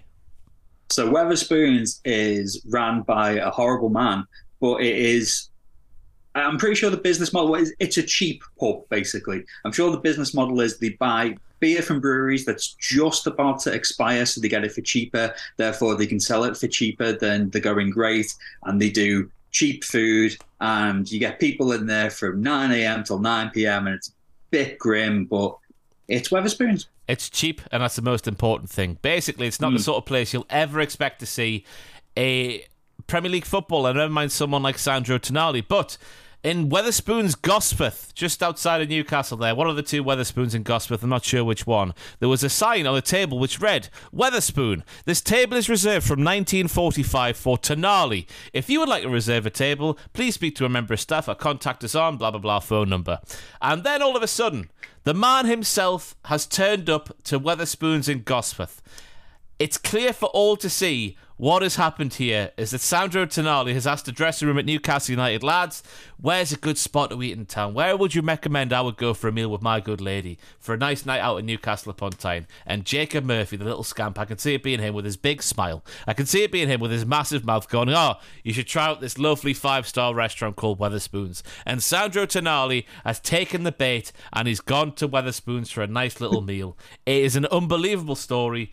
I can't believe it's happened. He's gone from Milan to Wetherspoons, and that is my highlight of the week. it, any word on if it was beer and a burger night or curry club or anything, or I was it just know. a normal night experience? I don't know. It could have been a curry club night, could have been a steak club night, could have been. Well, the, what other nights are there if Wetherspoons of a week? Is it just curry and steak? Don't I've, I've not I've not been for years. When I go, I get I get the three for twelve pound business. That's where I'm at. Jumping all in. In terms of a, no, we we share it with my girlfriend. Obviously, I'm not I'm not that fat. Not that fat. I am quite fat though. But yeah, you get three for twelve. I always go at the chick, chicken wings, chicken bites, and maybe some halloumi fries. The dipping sauces mm. are delightful. They do this honey hickory barbecue thing. Oh, lovely. I think the last time I was in a Wetherspoons, it was pre-pandemic, and my mate Phil was that pissed that he had three dinners in one day. Uh, but yeah, because I, I, saw this doing the rounds, and at first it was just the picture of the table with reserved for Tonali, and I thought, oh, it's either a prank or someone's phoned up as a joke, said, oh, to save it for Tonali, and then you sent us the full thing with the picture of him in there with fans.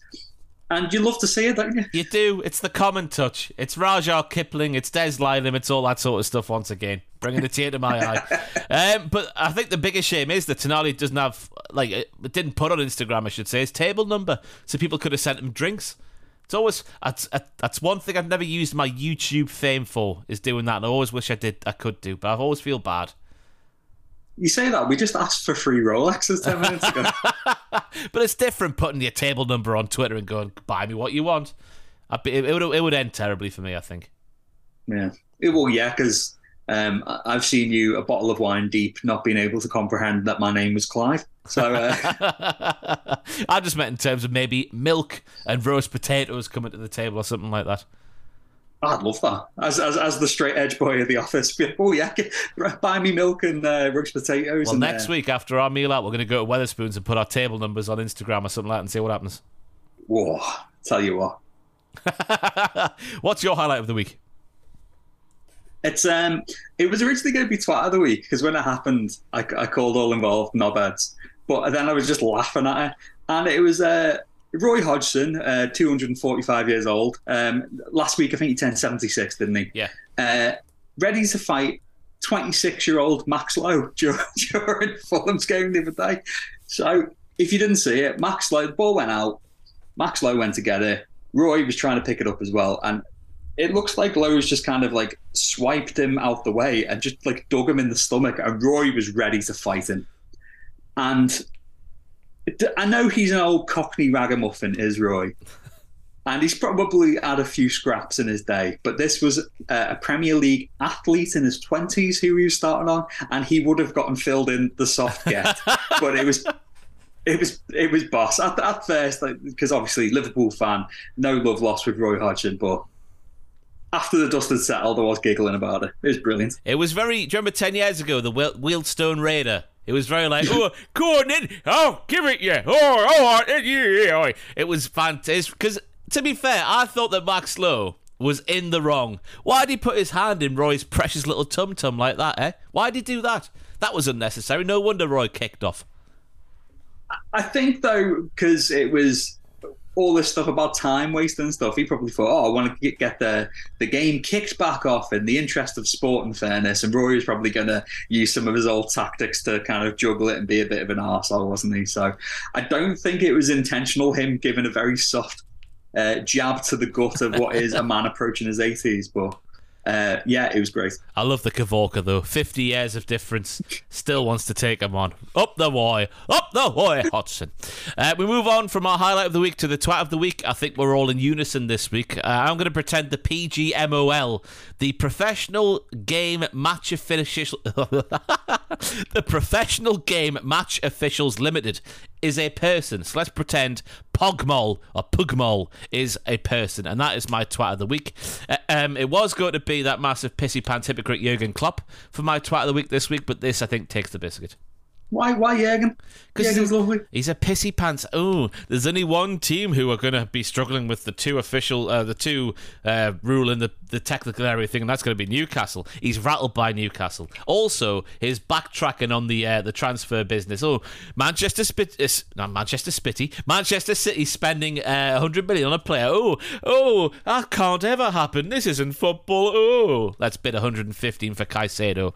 Arsehole one, I think he was joking about the Newcastle thing, and Newcastle fans are rattled by Liverpool because I've got a mate who has terrible takes on Twitter who said that he thinks that Newcastle will comfortably outdo Chelsea and Liverpool this season, and the only players he'd take from Liverpool are Andy Robertson and Alisson, so he's full of crap.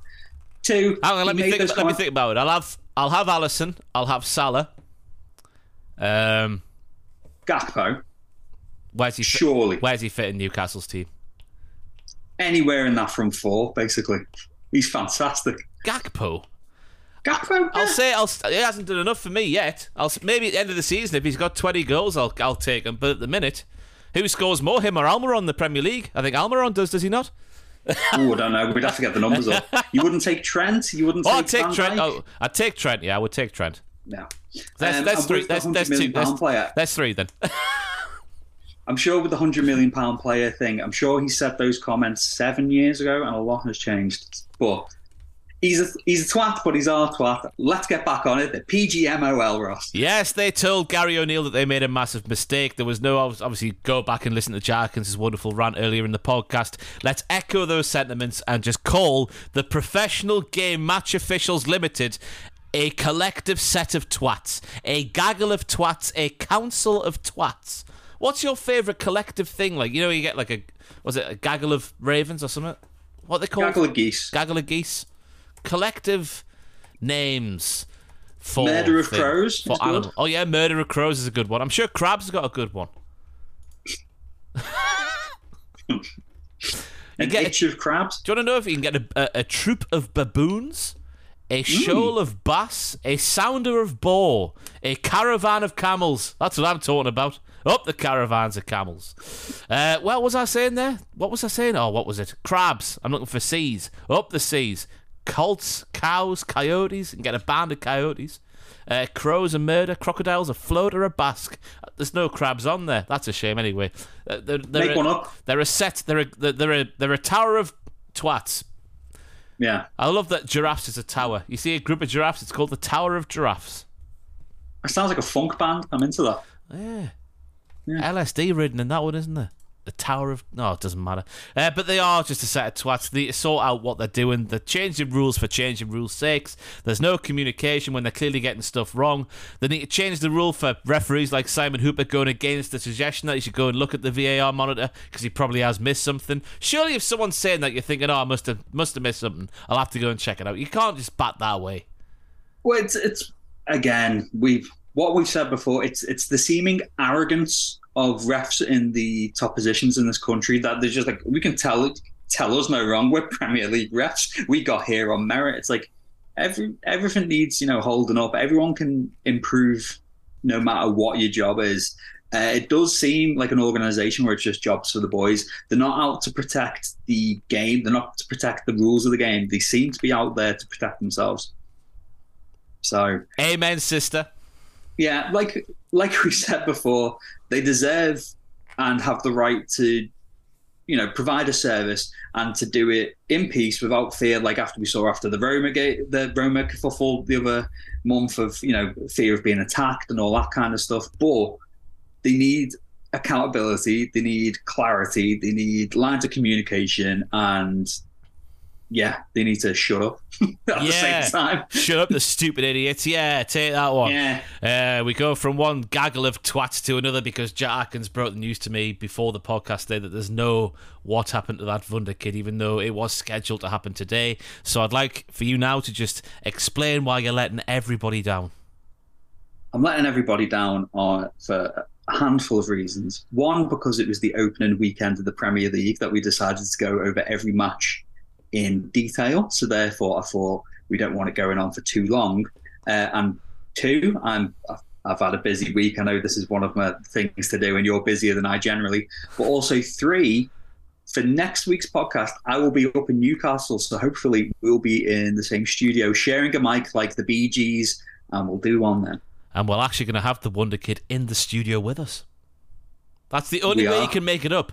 Imagine, right, if we're doing Freddy Adu next week and you, you wheeled in Freddy Adu. Might bring David Bentley in next week. That's what I'm going to do. He can't be doing much these days. He'd be, he'd be welcoming the phone call from you, surely. He's probably in Wetherspoons putting his table number on social media to get free pints. And I bet he gets sweet bugger all. Anyway, on to the Roberto mailbagio we go. It's ross at holdandgive.com. That's R O S S, haha, at, haha, H O L D, haha, A N D, ha G I V E.com. I need to work out a catchy way to say that. It is getting busier once again, so once again, very sorry if your mailbag uh, submission hasn't made the cut, but keep on trying. It'll get there soon, kids. Just don't stop believing. I can't do that sincere stuff at all. Anyway, all right, lads, time to put your tinfoil hats on as my question is about conspiracy theories. My theory is as follows Lionel Messi joins Paris Saint Germain in 2021. PSG is owned by the Qatar Sports Investments. Qatar hosted the 2022 World Cup, and Argentina win the final against France. Now that Lionel Messi has joined Inter Miami, and the next World Cup is being held in Canada, Mexico, and the USA, could lightning strike twice? Who knows? So, my question is do you have any of your conspiracy theories or believe in any existing ones? Up the hold and give. And that is from Jack from Liverpool, in brackets, not Atkins.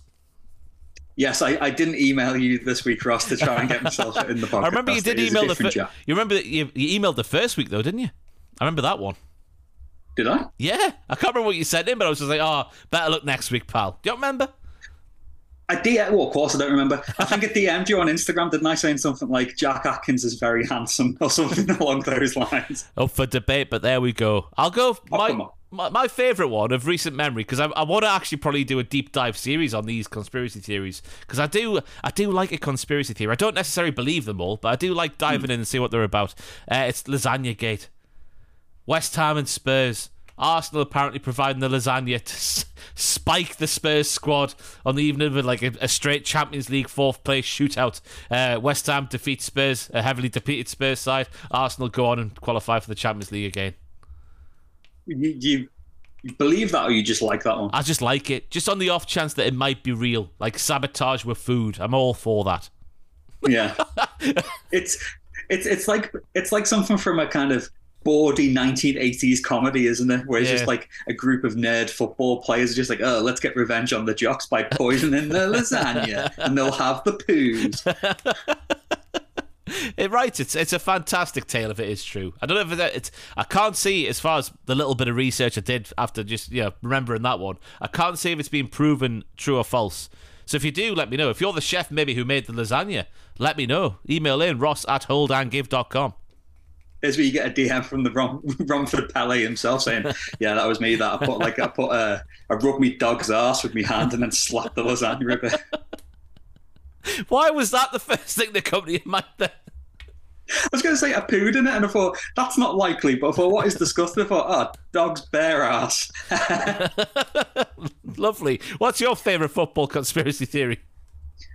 The only one that really came to mind is the one I do believe in. I do think Howard Webb is definitely a Man United fan. Oh yeah, yeah, yes. Because um, usually when I get wound up by football, I'm usually I'm a calm and collected man. Um, I'm prone to a rant and going absolutely berserk, but I'm quick to come back down and apologise. and it's the same with football. You know, I've got a mate who's terrible, and Liverpool fan, and obviously he's one of those that will scream foul throw where the game and stuff. I'm just like, shut up, mate. Um, I can accept that when we're crap, we're crap. We don't get beaten because you know we're brilliant and the other team are cheating. Sometimes your team are just outplayed.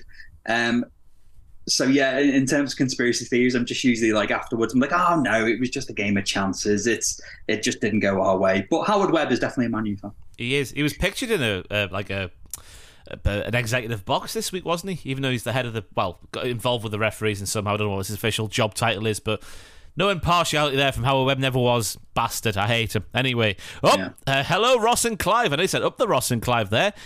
that sounds like some Cockney Ryman slam, doesn't it? Um, hello, Ross and Clive. As a Spurs supporter, I'm absolutely gutted about the departure of Harry Kane. I know a lot, like a lot of the. It's so warm in this bedroom, I'm starting to get delirious. I know a lot of the neutrals like yourselves, it seemed a bit like a no brainer, but to us, it has been a serious blow. Harry was not just the best player the club has ever seen, he was also a lovely bloke as well. When my Auntie Lynn, who is a Spurs super fan, passed away a few years ago, her grandson was uh, training at the academy. Harry must have heard about it through the grapevine as he and Dele Alli took time out of their day to make an appearance at the wake and pay their respects, and that is an unbelievable story. That's fantastic. Yeah, it's yeah. fantastic. Not many professional footballers would have done that, uh, and my family is nothing but love and respect for them as players as well as people. So my question is, which player leaving your rep- uh, respective clubs hit you the hardest? Thanks for providing some entertaining, amusing football banter slash analysis. Talk sport makes my ears bleed. Yours sincerely, oh dear God, you might have to help me out here. Former Nagoya Grampus and Kashiwa Real centre back uh, uh, Shinnosuke Nakatani aka the bisexual Bovril Botherer, aka James from Cambridge. Up the bisexual Bovril Botherer. That's a tongue twister. Bisexual Bovril Botherer. Did I say all those words correctly? Because sometimes my mouth just moves in a direction my brain doesn't realize it's going. Um, as, as a as a expert on Japanese football and Bovril, uh, it all sounded good to me. Thank God for that. Right then, which Liverpool player leaving hit you the hardest? Um, well, before we get that, I, I, just want to say my respect has just gone up for Harry Kane and Dele Alli because great gesture, absolutely yeah. fantastic gesture. The one that hurt me the most, obviously, there are loads that hurt at the time on and off the pitch, but the one that hurt the most for me and a lot of people of my generation, uh, even though losing players like Robbie Fowler and Xabi Alonso like really hurt, Fernando Torres, because I wasn't a kid anymore, and this was the last time. I know a lot of my mates were like, "This is the last time I fall in love with a player. This this this is it. It, it all love died after Torres went." Um, I was working in London at the time with a Chelsea fan, and that day was ridiculous. We were just all on our phones and had the radios tuned in and finding out what was going on. And when he went, I was gutted because we brought in Suarez and famously Andy Carroll on the same day. The plan was always for Suarez, so we were going to get Suarez and Torres leading our line, which even though Torres had gone off the boil, he'd had a bad injury, etc., that still would have been fantastic. But yeah, after then, um, I, I never felt love again after Fernando Torres. Wow. I don't know where to start when it comes to Newcastle players. Interestingly, though, on, on Fernando Torres going to Chelsea, I lived with the Scouts, as I say, a few times at university. Big Liverpool fan, went home and away, all over the place. He always made a big point of saying, "Oh, the 18 months before Torres left, he was a shadow of the player that we saw in the first bit of his Liverpool career. Is that right? Yes, it was. Um, a lot of the fan base had not fully turned on him, but he wasn't putting in the performances anymore. Some people like to say it was after he got his hair cut, and obviously when Spain won the World Cup, and there was a picture of him with the World Cup with a Liverpool scarf around his neck, and people were thinking that was him trying to buy favour with the fans again. He wasn't the same player, but still remembering who he was when we first got him, what a player. He was very good that first couple of years, wasn't he? Uh, as mm. for Newcastle, I've got numerous ones. When Graham Souness started falling out with Craig Bellamy, Laurent Robert, they're the two big ones. That was a that was the first kick in the kick in the ballocks for me as a Newcastle fan. Because I've said a few times, my first season of being like conscious of what was going on was a 0102 finishing fourth. Laurent Robert's first season at Newcastle, Craig Bellamy's first season at Newcastle. They were two players in my childhood. Then by 2005, they were both gone um, well, the midpoint of 2005 at least. And then going on to my adulthood, Yohan Cabaye, I mean, the right was on the wall for a while. He was too good for Newcastle where we were at that point in time. Even though we were, like, we were top 10 under Alan Pardew, Alok, Remy and that, that Newcastle squad. But he was a heavy one. And when Hatem Ben Arfa went from Newcastle to Hull on deadline day, I think it was, just seeing him rock up at Hull. Hatem Ben Arfa, for goodness sakes. he should have had the team built around him, so he just had to just waltz on the pitch and do whatever he want because the rest of the team would take care of the stuff that actually matters in football. What a talent. It's a shame to see him piss it all away as he continued to do after he left Newcastle, but just there are a few names that come to mind. James Perch well when he went to Wigan for 750 grand. What we were doing with that business there, I don't know. He was worth at least three and a half million pounds, but uh, there's so many with Newcastle. You get to it because you know we were just before like the era before I got involved. We were one of the big teams in England, like for the 90s. Oh, yeah. Um, we were up there. Then we fell down thanks to Kenny Dalglish. Uh, then we were built back up again thanks to Sir Bobby Robson. So it was nice to get that little taste when I was first properly getting into football. But then just seeing all the players, just that feeling of like, oh, he's good, him.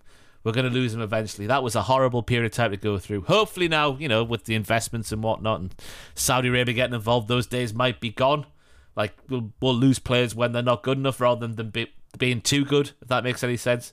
Um, so hopefully those days are gone. But yeah, This Just- current this current Newcastle squad, there's too many to mention. Oh, Don't fall in love can't help it. because Jacob Murphy's got my heart.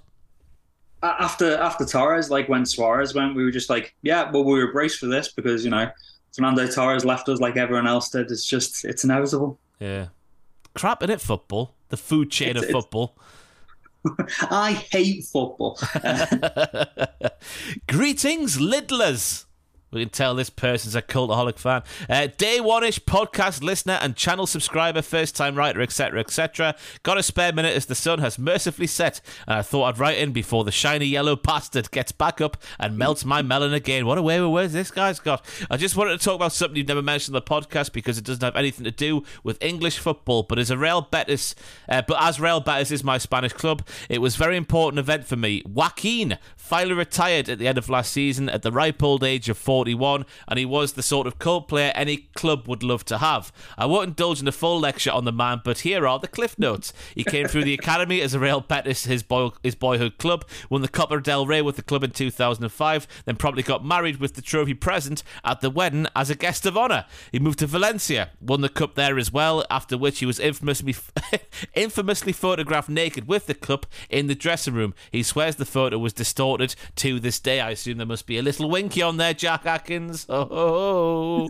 he returned home to Betis at the age of 34 in 2015, where he became club captain and a shareholder in the club. Wow. That, as he was a shareholder, uh, became the oldest player to score a La Liga hat trick at 38 years and 140 days uh, old, beating the previous record set by none other than Alfredo de Bloody Stefano in the year of our Lord 1964. He surpassed Raul of Real Madrid fame as the outfield player with the most La Liga appearances in 2020. He won the Copa del Rey with Betis again 17 years after the first in 2022 and posed naked with the club de- the cup deliberately this time as bans needed to be had and I'm sure little winkies remained. he became the oldest player to score in Europa League in his final season at 41 years and 56 days old. And in his final game for Betis he equalled uh, Andoni Zubizarreta's record of overall La Liga appearances by any player with 622 just one more game and he would have had it. What a shame eh the real miracle, though, playing till the age of 41 in a top three league as pacey as a pacey winger.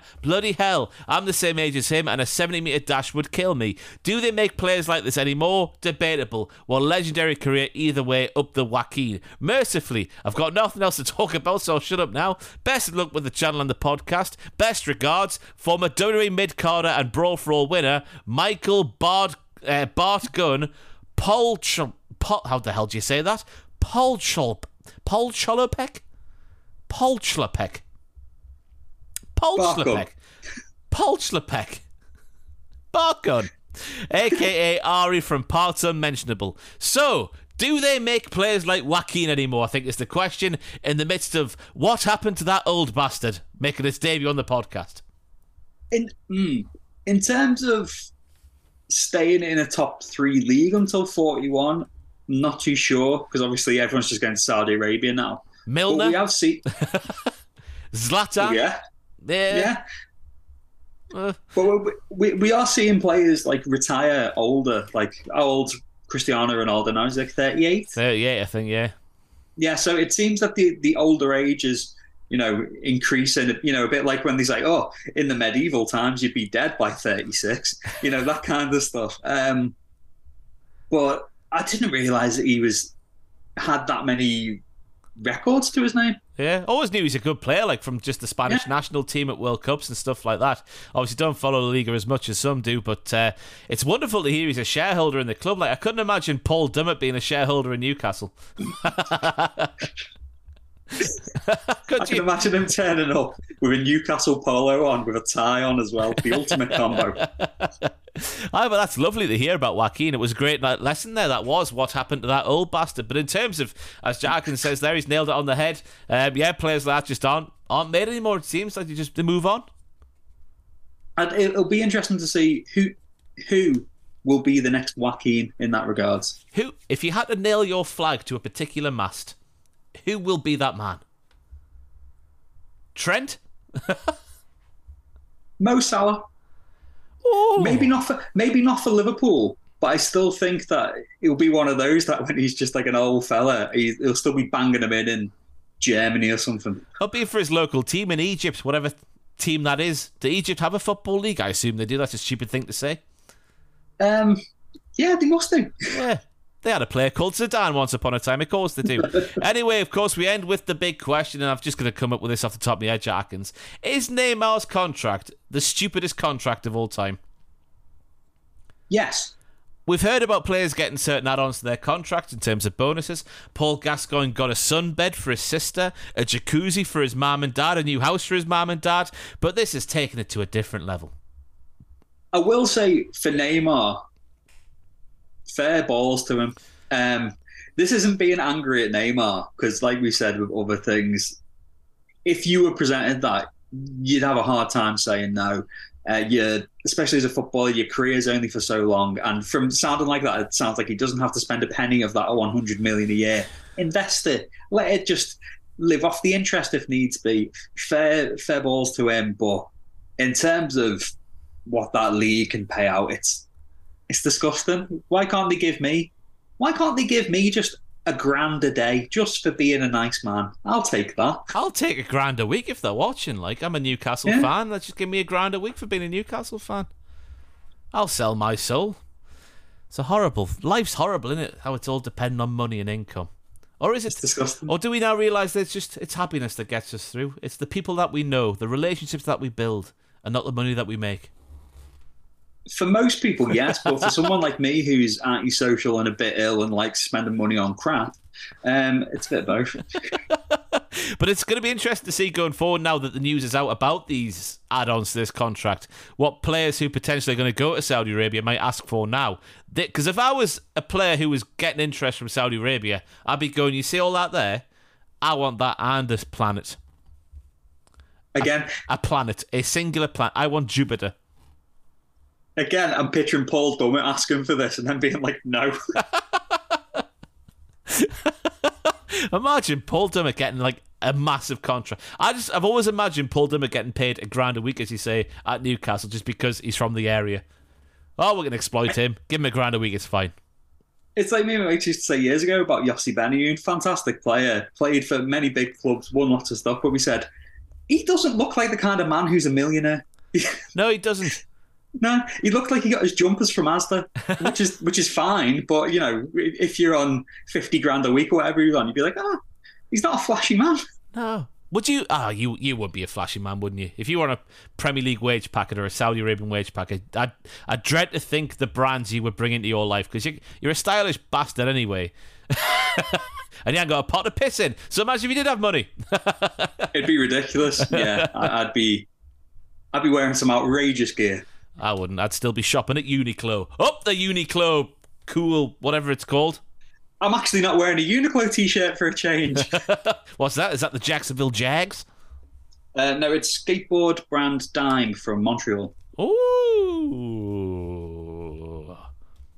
That's a noise for you. That's the end of the podcast, everybody. It's been a marathon today, one hour and 39 we've been recording for. I guess I'll get trimmed down a little bit when Jack Atkins unplugged his microphone, not to plug it back in. But thank you very much for watching. More content coming out this week fantasy football content, FPL stuff uh, coming to the channel tomorrow. On Friday, myself and Kayla have done the away kits tier, considering, again, Jack Atkins been busy. Owen didn't want to do it, I don't think. Joel's retired. Kayla's back on the channel. Uh, we'll see how it goes down. Um, what else is there? I guess that's it. Just up the hold and give. Give us a subscribe if you haven't already. And Jack Atkins, any closing remarks before we go away?